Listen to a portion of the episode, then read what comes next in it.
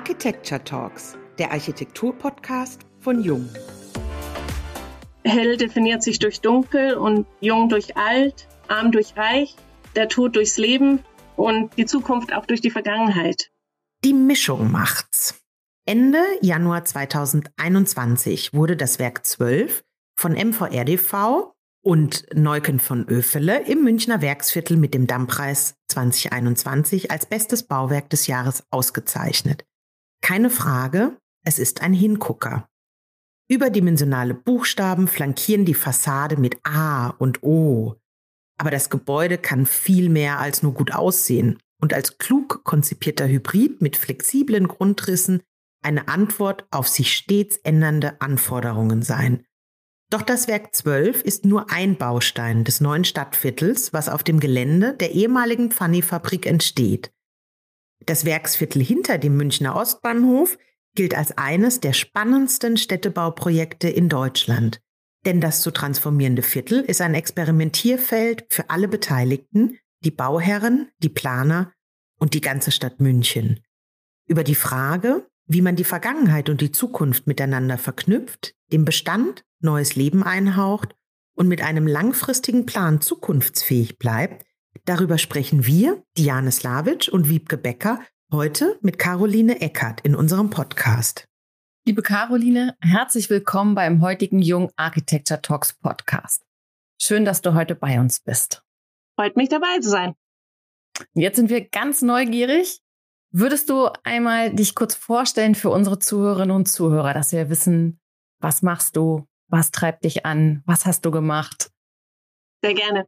Ich bin seit gut 3,5 Jahren jetzt im spannenden Projekt Werksviertel Mitte dabei. Wie man am Namen erkennen kann, wenn man sich ein bisschen mit dem Thema auseinandersetzt, bin ich die Cousine von Werner Eckert, der hier den Hut auf hat für alles, was mit dem ehemaligen Pfanni-Gelände zu tun hat. Er hat mich vor 3,5 Jahren dazugeholt. Ich komme ursprünglich aus der Hotel- und Gastro-Szene, wo ich hauptsächlich im Ausland unterwegs war. Bin dann vor mehreren Jahren wieder nach Deutschland zurückgekommen oder nach München und habe einen ganz anderen Berufszweig versucht. Unternehmensberatung als Projektleiter, also hinter den Szenen, nicht am Kunden. Und wollte da mal einen Montag- bis Freitag-Alltag probieren. Habe dann gemerkt, ich brenne nicht für die Branche und gebe immer noch 110%. Und als feststand für mich, irgendwie steht ein Wechsel wieder an, hatte Werner gesagt, bevor du nochmal woanders hin wechselst, wechsel doch zu uns. Und so bin ich hier reingerutscht in der Rolle als Geschäftsführerin der Eventfabrik München. Das ist ein kleines, dynamisches, tolles Team, was ich übernommen habe, die historisch und ursprünglich sich hauptsächlich über die Tonhalle und das Technikum gekümmert haben, die 2 Veranstaltungshallen, die wir auf dem Gelände haben, die aber jetzt, genauso wie das Viertel, sich wunderschön weiterentwickeln. Wir haben eine dritte Halle dazu bekommen, das Werk 7, die Kartoffelhalle, was Theater sein wird hauptsächlich. Dann haben wir den Knödelplatz als Außenbühne dazu bekommen und wir machen alles, was Veranstaltungen sind, auf den Freiflächen, im Weihnachtsmarkt, werksviertelübergreifende Veranstaltungen und so weiter. Damit es mir dann ja nicht langweilig wird, habe ich vor einem Jahr auch noch das kleine Guatemala-Café im Erdgeschoss zusätzlich als Posten gekriegt. Und dann zu guter Letzt, was sicher der Motor hinter dem Ganzen ist, versuche ich auch Werner zu vertreten in allem, was familiär ist. Ich bin, wie gesagt, Cousine, bin vom jüngsten Sohn die älteste Tochter und er ist eben der Sohn vom ältesten Sohn. Insofern, wir haben den gleichen Großvater, der Gründer vom Pfanni-Werk war. Insofern sage ich oft die gleichen Gene und auch den gleichen Respekt vor der Geschichte und die Verantwortung, die uns somit indirekt übertragen worden ist. Das klingt sehr, sehr vielschichtig. Das Werksviertel hinter dem Münchner Ostbahnhof ist ja gerade in aller Munde und gilt als eines der spannendsten Städtebauprojekte in Deutschland. Kannst du uns für unsere Zuhörerinnen und Zuhörer kurz die Geschichte des Areals, also das Werksviertel mit 39 Hektar bis zu ihrem Wirkungsgebiet, das Werksviertel Mitte, erzählen? Gerne, versuchen wir mal die Reise zurück, ohne zu sehr auszuschweifen, aber irgendwie braucht es dann doch seinen Kontext. Ja, das ist auch spannend. Tatsächlich ist das Gebiet, was inzwischen das Werksviertel ist, seit Ende des 19. Jahrhunderts als Industriegebiet eingestuft worden. Und um 1940 herum fing tatsächlich an, die Industrie einzuziehen. Da waren unter den ersten Zündapp, die damals die Motorräder und später in der Rüstung auch die Zünder quasi gemacht haben. Das Optimol-Gelände Kuhnen ist hier nebenan eingezogen und Pfanni 1949 eben auch. Später kamen dann Rohde und Schwarz noch dazu, Renania. Und so hat sich hier die Industrie Seite an Seite innerhalb des mittleren Rings, aber damals noch an den Stadtgrenzen von München, zurechtgefunden und seinen Platz gefunden.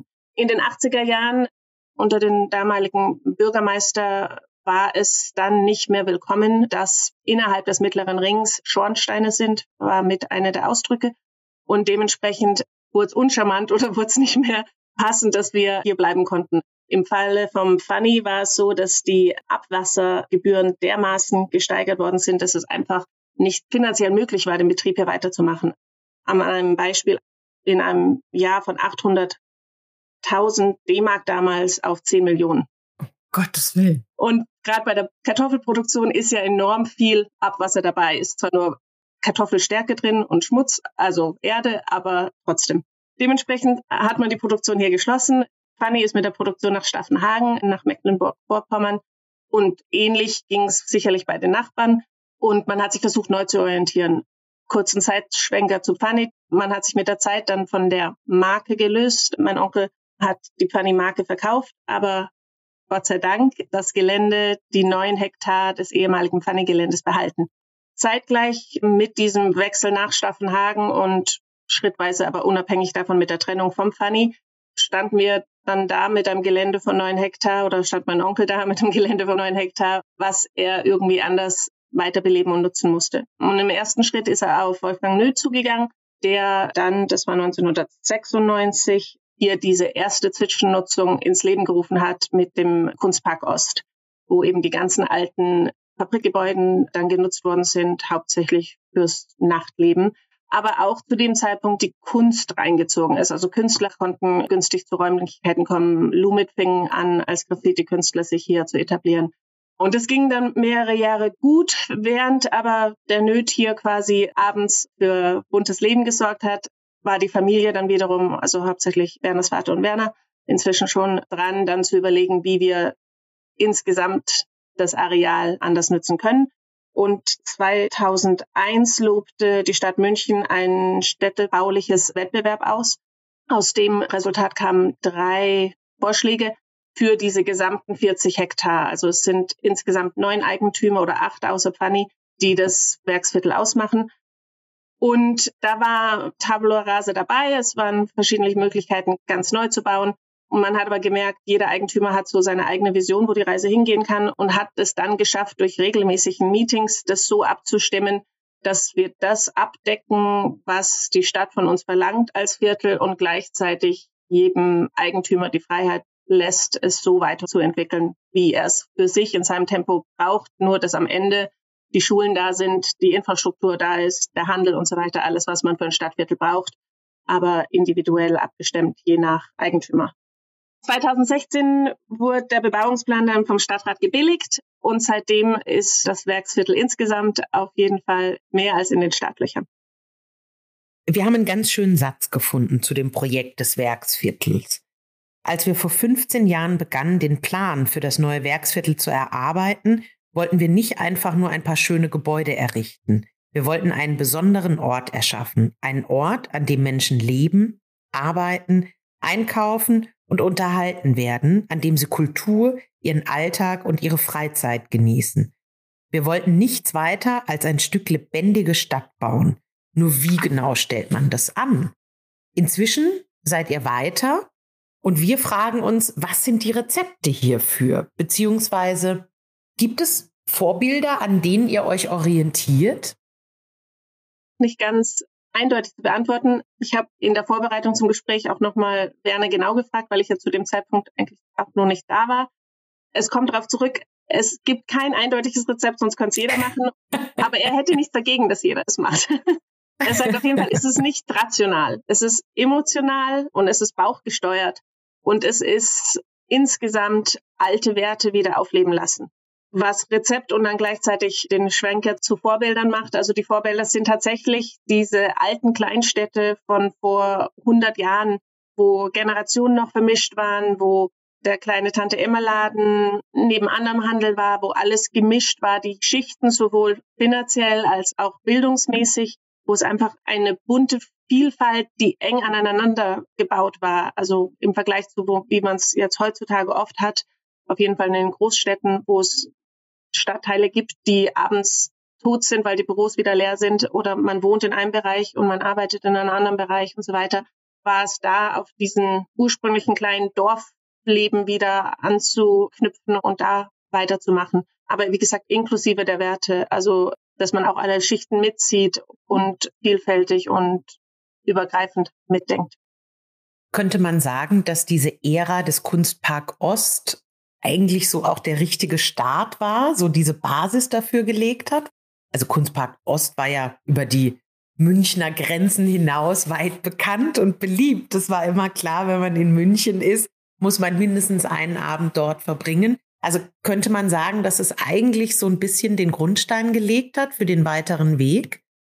Auf jeden Fall. Also mit jeder Zwischennutzung, die wir in den letzten Jahrzehnten durchgemacht haben, bleibt etwas hängen und wir haben es auch lieb gewonnen. Aber ganz klar ist, in der Kunstpark Ostzeit waren es eben die Künstler, die reingekommen sind und die Graffiti-Kunst, aber insgesamt die Künstler, der Schmied, der Schlosser. Also das sind ganz unterschiedliche Bereiche von der Kunst zu uns gekommen und an denen haben wir festgehalten. Also zum Teil kann man so weit gehen zu sagen, man will die Gentrifikation stoppen und eben die Kunst nach wie vor da lassen, wo sie Fuß gefasst hat, damit es uns im Alltag nach wie vor bereichert. Sehr großzügig. Ja, aber die Mischung macht's und letzten Endes ist es, weil sie da ist, dass es besonders bleibt. Manchmal macht man auch den Vergleich zum Meatpacking District, was ja vor vielen, vielen Jahren in New York auch ein sehr, sehr, sehr spannendes Viertel war und inzwischen einfach zu teuer, zu fein und abgehoben in gewissermaßen. Und so wollten wir nicht enden, weil es dann nicht mehr alles einschließt und nicht mehr so bunt und vielfältig. Ihr hättet ja durchaus auch Tabula Rasa machen können und den teils durchaus schwierigen Bestand wegreißen können. Habt ihr aber nicht. Ihr seid sogar die Extrameile gegangen und habt die gesetzten Parameter bewusst mit einbezogen. Welche Herausforderungen hattet ihr dabei zu bewältigen, beziehungsweise auch welche Chancen haben sich daraus für euch ergeben? Die Herausforderungen sind ja auch gleichzeitig Chancen. Aus den Herausforderungen müssen wir Chancen machen. Und da kann ich zum Beispiel nur als ein Prachtexemplar quasi oder die erste Hürde, über die man kam, war das Werk 3, was, wenn man in München war oder im Werksviertel, ist das große orangene Gebäude.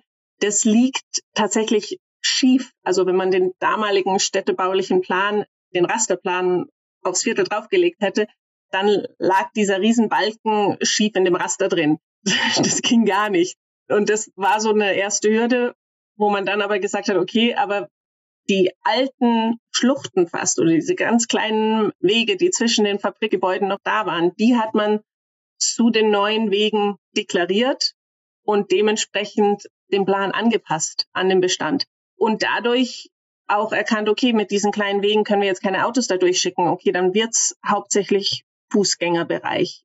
Und aus dem Fußgängerbereich kommt wieder dieses nahbar sein und mit Nachbarn ins Gespräch kommen und aufeinander Rücksicht nehmen und täglich irgendwie rechts und links grüßen und Leute kennenlernen und so weiter. Also wie Sie hören, aus der Herausforderung kommt die Chance, um dann was zu machen, was es so nicht gegeben hätte.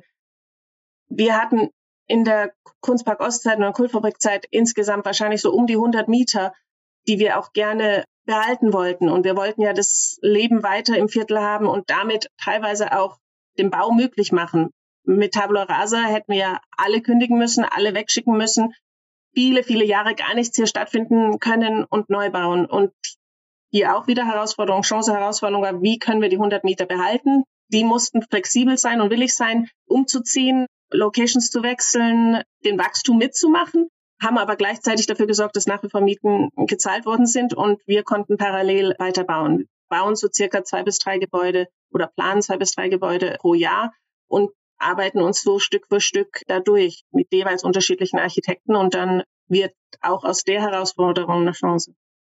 Bei der Suche nach den passenden Mietern, du hattest sie ja gerade angesprochen, auch die bestehenden, aber auch die zukünftigen, nennt ihr ja liebevoll Siedler. Habt ihr nach Partnern gesucht, die eben bereit sind, diese unfertigen Räume mit Ideen und Leben zu füllen?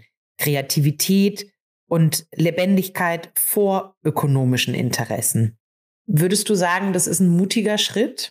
Also wenn wir jetzt über München sprechen und uns die Entwicklung der Mietpreise so anschauen in den letzten Jahren? dann würde der eine oder andere sagen, das ist mutig, oder? Wie seht ihr das? Ist auf jeden Fall mutig, aber passt zur gesamten Vision. Also wir übergeben die Gebäude oder die Flächen an die jeweiligen Mieter im, was wir den veredelten Rohbau nennen, um eben dann denen die Möglichkeit zu geben, sich mit ihrer Fläche noch mehr zu identifizieren. Also das hat dann jeweils eine eigene Handschrift, ist besonders einzigartig und dadurch identifiziert sich ja dann auch jeder Mieter oder wie wir sie, wie gesagt, einen Siedler nennen, umso mehr mit der Fläche und mit dem Viertel und es wird sein Zuhause und er fühlt sich wohl. Das ist ja im Grunde das, was wir beim Werk 12 gesehen hatten, ne? Als wir es damals besichtigt haben. Da sind die Ebenen komplett unterschiedlich ausgestattet, aber eigentlich vom Grund her gleich ausgebildet. Ein Highlight des Areals ist das Konzerthaus als Heimat für das Symphonieorchester des Bayerischen Rundfunks, geplant von Cukrowicz Nachbauer, das bis 2025 hier entstehen soll. Ein weiterer Baustein, mit dem man in diesem gewollten Chaos nicht rechnen würde. Funktioniert das gerade deswegen? Auf jeden Fall funktioniert es deswegen. Maris Janssons, der damals mit der Motor war und einer der großen Verfechter der Lage hier im Werksviertel Mitte, wollte den jungen Menschen wieder entgegenkommen. Die klassische Musik braucht junge Menschen momentan. Man wollte mit der Location hier eine Schwellenangst nehmen, Synergien erschaffen. Wir haben vor vielen Jahren, als es schon feststand, dass das Konzert, das hier hinkommt, mal ein Konzert gemacht, wo parallel Loomit zur Musik Graffiti-Kunst gemacht hat. Also da unübliche Synergien suchen, verjüngern und nicht verstauben lassen. Und ich glaube, das war mit ein großer Grund, warum das Orchester sehr gerne hier hinkommen wollte. Und für uns ist ja mit der Tonhalle und dem Technikum und wie wir vorhin gesprochen haben, mit der Zwischennutzung die Kultur hier eingezogen. Es ist für uns so ein bisschen, es ist das Leben, das Bunte, die Vielfalt. Und zur Vielfalt gehört dann natürlich auch die Klassik. Und zum Gesamtkonzept von Durchmischen von Geschmäckern und Menschen und Kulturen und Schichten gehört ja dann auch, dass man in der Parkgarage kann ein Besucher der Tonhalle parken, der gerade zu einem Heavy-Metal-Konzert will, neben jemanden, der ins Konzert geht oder eben auch über den Ostbahnhof hierher spaziert und unterschiedlich gekleidet. Aber nur durch diese Reibung, nur durch dieses Kennenlernen, Beschnuppern erkennt man ja auch die Gemeinsamkeiten, dass wir alle gar nicht so unterschiedlich sind. Und das hat es also für uns auch sehr, sehr logisch gemacht, dass das natürlich hierher kommen soll. Wir sprechen über die Vielfalt, die das Werksviertel beheimatet.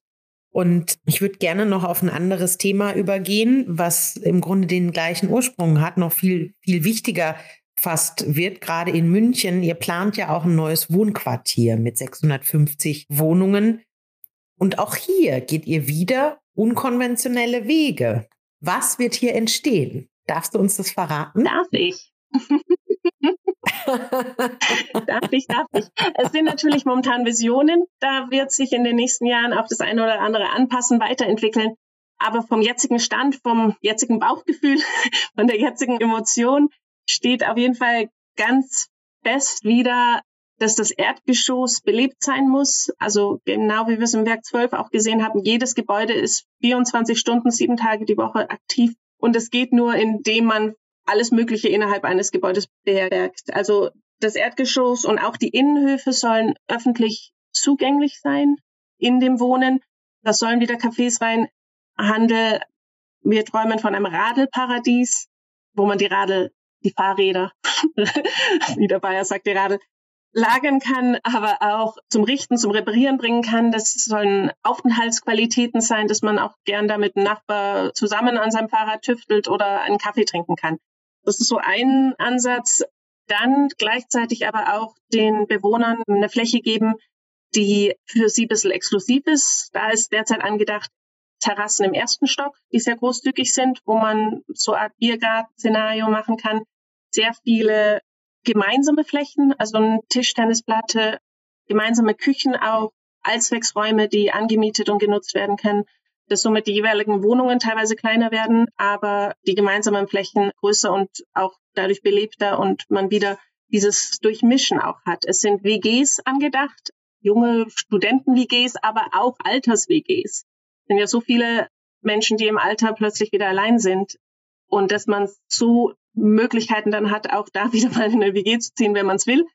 Und dann durch die Durchmischung innerhalb eines Gebäudes von Jung und Alt, dann kann der junge Hüpfer sagen, ich kaufe deinen Supermarkteinkäufe mit ein und bring's dir vorbei. Und dadurch kann man sich gegenseitig bereichern und helfen. Oder die Oma liest dem Kind was vor und passt auf ihn aus, wenn die Mutter länger bei der Arbeit sein muss. Also da wieder diesen Dorfcharakter, dass man sich gegenseitig hilft und sich kennt, möglich machen.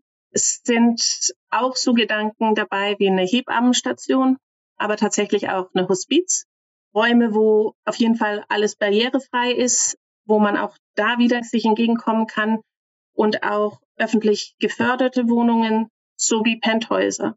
Werner hat es dann am Schluss so schön gesagt, es ist, weil hell definiert sich durch dunkel und jung durch alt, arm durch reich, der Tod durchs Leben und die Zukunft auch durch die Vergangenheit. Und das wird noch greifbarer im Wohnbereich, als wie wir es auch sonst im Viertel versuchen zu machen. Caroline, das ist ja so ein bisschen, da greift ja dann der Generationenvertrag, wenn ich das so sagen darf. Die Jüngeren unterstützen die Älteren die Jüngeren, und es ist insgesamt ein sehr, sehr schöner Ansatz. Ich bin mal super gespannt, wenn das alles soweit ist, wie dann auch die WGs für die Senioren angenommen werden, was ich persönlich großartig finde, dass keiner alleine sein muss und einsam. Da komme ich auf jeden Fall nochmal auf dich zu. Das möchte ich nachher wissen, wie das tatsächlich angenommen wird. Aber eine super schöne Idee, die er da verfolgt. Wirklich spannend, ganz toll. Eine letzte Frage zum Abschluss unseres Podcasts haben wir aber noch an dich. Wenn du jetzt die Zeit nochmal zurückdrehen könntest, ein kleines Stück nur, und vielleicht auch noch etwas anders machen könntest, gäbe es da jetzt etwas schon aus der heutigen Sicht? Oder sagst du, nee, wir sind da auf Kurs, läuft? Von den Schnittstellen, die ich jetzt so im Alltag habe, ist tatsächlich nichts, was mir in dem Sinn ins Auge hüpft und sagt, da sind wir auf den ganz verkehrten Dampfer. Dass sich manche Sachen anders weiterentwickeln, als man gedacht hat, ist immer der Fall. Und dadurch, dass wir eben diese durchmischte Vermietung auch haben, also von größeren DAX-Unternehmen und ganz kleinen Firmen, von tatsächlich etwas weniger Handel, als wir gedacht hatten oder ursprünglich vielleicht mal geplant hatten, der kommt auch meines Erachtens nach noch, der war einfach damals noch zu früh. Also das hat uns jetzt in der Pandemiezeit auch geholfen, weil wenn wir nur einen Typ von Unternehmen gehabt hätten, dann wären wir eventuell sehr viel härter getroffen worden. Wir haben sicher Fehler gemacht, aber wir lernen davon und wir wollen es eigentlich immer wieder hier als Slogan haben, einfach machen. Und einfach machen heißt auch manchmal verkehrt machen, aber dann daraus lernen und es anpassen, und meistens nimmt man dann doch was mit. Caroline, von unserer Seite ganz herzlichen Dank für die Offenheit, für die tollen Geschichten, die du erzählt hast. Ich würde fast sagen, die eine oder andere Stadt würde sich Bauherren wie euch wünschen. Ambitioniert, leidenschaftlich und tatsächlich mit der Vision für eine durchmischte Gesellschaft. Das ist schon sehr besonders. Und ich bin ganz zuversichtlich, dass wir uns im Zuge eures Wohnquartiers irgendwann nochmal wiedersehen werden, weil wenn ihr das auch nur ansatzweise so umsetzen könnt, wie du das gerade beschrieben hast, bin ich mir sicher, dass die ein oder andere Aufmerksamkeit aus der Architektur euch wieder zuteil werden wird. Ich kann an der Stelle nur ganz herzlich danken. Danke für deine Zeit natürlich auch, und wir freuen uns auf die nächste Folge der Jungen Architecture Talks, dem Architektur-Podcast von Jung.